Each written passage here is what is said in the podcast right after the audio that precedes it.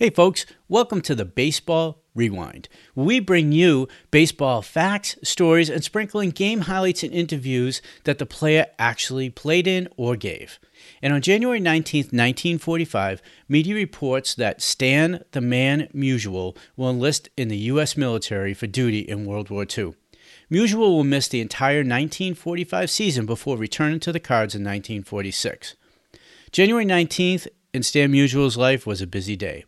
Also in 1949, Musial announced that he had purchased half the interest in the former 66 Cafe that was operated by Julius Biggie. The restaurant at 6434 Chippewa would be eventually be known as Stan Musial and Biggie's. Stan said in his ever Stan way that the National League reigning MVP and batting champ was going to be too busy during the baseball season to be involved. Musial was greatly admired and respected by everyone in and around baseball. He was one of the most popular players to ever don a Major League Baseball uniform. And since Big League Ball wasn't played any further west than the city of St. Louis until the Dodgers and Giants moved there in 1958, he was a hero to virtually every young boy who lived beyond the banks of the Mississippi River during the 40s and 50s. The Cardinal outfielder's warm, unpretentious, easygoing manner also made him a favorite of teammates and opponents alike. His popularity was further enhanced by his greatness he displayed on the ball field, a greatness that enabled him to win seven batting championships, three National League MVP awards during his amazing 22 year career with the Cardinals. Now, sadly, also on January 19th in 2013, Stan will pass away.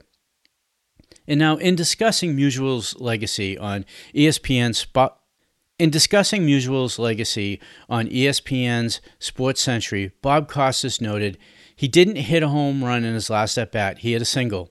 He didn't hit in 56 straight games or marry Marilyn Monroe. I got that out. He married his high school sweetheart and stayed married to her for his entire life. He didn't play with the sheer joy and style that goes alongside Willie Mays' name. None of those easy things are there to associate with Stan Musial. All Musial represented is more than two decades of sustained excellence and complete decency as a human being. Couldn't agree more with Bob Costas there. Sam Musial was a wonderful human being.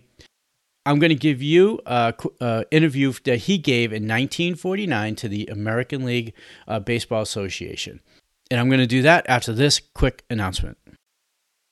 Folks, before we jump into today's highlights, I just have to ask you do you want to put 50 years of baseball history in your pocket? I know what you're thinking, it's not going to fit, but it really will because it's all in audio format. These are lost pieces of baseball history told to you from baseball cathedrals. They're, they're told to you by icons of the game from Red Barber, Ernie Harwell, to Harry Caray. I get goosebumps personally listening to these games and even thinking about the interviews and what these players are going to share with me. I know what you're thinking. Is this AI? Are there bots? Is there some magic potion here that are making these things appear? And I'm telling you, they're not. These games are real. They were done by real people at that specific moment in time. All the iconic moments, the interviews, none of it's reproduced, none of it's AI. It's all real, but done again by real people. If you want to check them out, uh, there's a free intro offer. Jump on over to vintagebaseballreflections.com, and there's over 2,500 audio clips and games for you to put in your pocket, take on walks with you, hang around the fireplace and listen, put them on the porch, invite some friends over.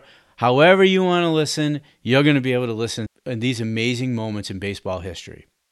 Use this coupon this day for a special gift at the checkout. Hello again, everybody. This is Harry Caray speaking for American Legion Junior Baseball. And today we're all set to bring you a dugout interview with a former Legion player who's now one of the brightest stars in the major leagues. We're talking to you from the dugout of the St. Louis Cardinals in Sportsman's Park, where three World Championship pennants have flown in the last seven years. The Cardinals have made baseball history time and time again because of their dash and fire and their willingness to take that extra base. But speaking of extra bases, there's a young man standing here beside me who in 1948 led all other major league players in extra base hits. In fact, he led both leagues in total hits, doubles, triples, total bases, and his 376 batting average was also tops. And you fans know by now that I'm talking about Stan Musial, who many experts regard as the greatest hitter in the game today. Stan, give us a word. What are the Cardinals going to do about taking this 1949 National League pennant? Well, Harry, I know it's going to be awful tough. We have some great competition from the other clubs this year, and uh, Boston and New York and Pittsburgh all strengthened, along with Chicago and Philadelphia. It's going to be a good, good race. But our club uh, is uh, well fortified and, and, well conditioned this year for this coming season. I know that we're going to give a good count of ourselves, and uh, we'll be right up in there all the season, I'm sure. In fact, uh, for the Cardinals, are always up in there, no matter what, Stan. Year in, year out, the Cardinals are always that contender. Yes, we've been uh, very fortunate in the last eight or ten years, Harry. We've always been one-two. Uh, Stan, you know everybody knows of you as a great hitter, but some of the people might have forgotten the fact that you first came into organized baseball as a pitcher. That's right. I uh, pitched for three uh, three years in uh, organized baseball. Uh, although uh, I was a wild pitcher, I uh, I didn't have much confidence on a mound, and I always could hit fairly well. And I thought someday well, I would turn into being become an outfielder, which uh, which happened. Uh, was it an accident that happened, you becoming an outfielder instead of a pitcher, Stan? That's right, Harry. I played in the outfield uh, one day down in Daytona, uh, Daytona Beach, Florida, and I came in on a shoestring catch and fell on my arm, and my arm is, uh, has never been the same since. Well, then uh, they made an outfielder out of you, and it didn't take you long to get up to the big league, did it? That's right. In 1941, I uh, was switched to the outfield, and uh, Ollie Vanek at uh, Springfield, Missouri, took me as a right fielder. I was hitting very well there for two months this season. I was uh, sent to Rochester for two more months, and then finally brought up in the, with the Cardinals the last two weeks of the season in 1941. I suppose when you were pitching and you hurt your shoulder there for a moment, you must have been a little bit disappointed and discouraged, thinking possibly that your career might be ended, Stan. Yes, that's right. You know, Harry, if you don't have a good arm in baseball, why, uh, you don't they don't give you much of a chance, especially if you're a youngster. So I was pretty well discouraged. But I had uh, a good friend and manager, Dickie Kerr, who convinced me that uh, that I could uh, become an outfielder, and because of my hitting, along with Burt Shotton of the Brooklyn Club, uh, who thought the same way. In other words, Stan, even the game's greatest stars have had some tough hurdles to overcome on their way to their success. That's right. That's right, Harry. You must uh, work hard and uh, take a love, uh, uh, take a love and interest in the game early, and uh, you must work hard and practice to get ahead. Uh, speaking of taking an interest in the game early, I understand you started in as a Legion ball player, Stan. That's right, Harry. When I was 14 years old, I played American Legion ball back in my hometown of Donora, Pennsylvania, and we had a, a fairly good, fairly good team and played a lot of games for a Legion team, Harry. What do you think of this Legion uh, baseball program, Stan?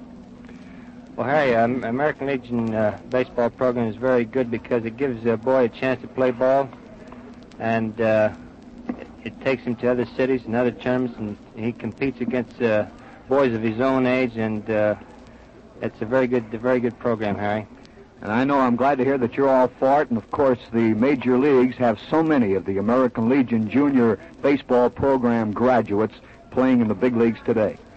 That's right, Harry. Uh, it's it's a fine program. I'm sure that uh, that the professional baseball is for the American Legion program.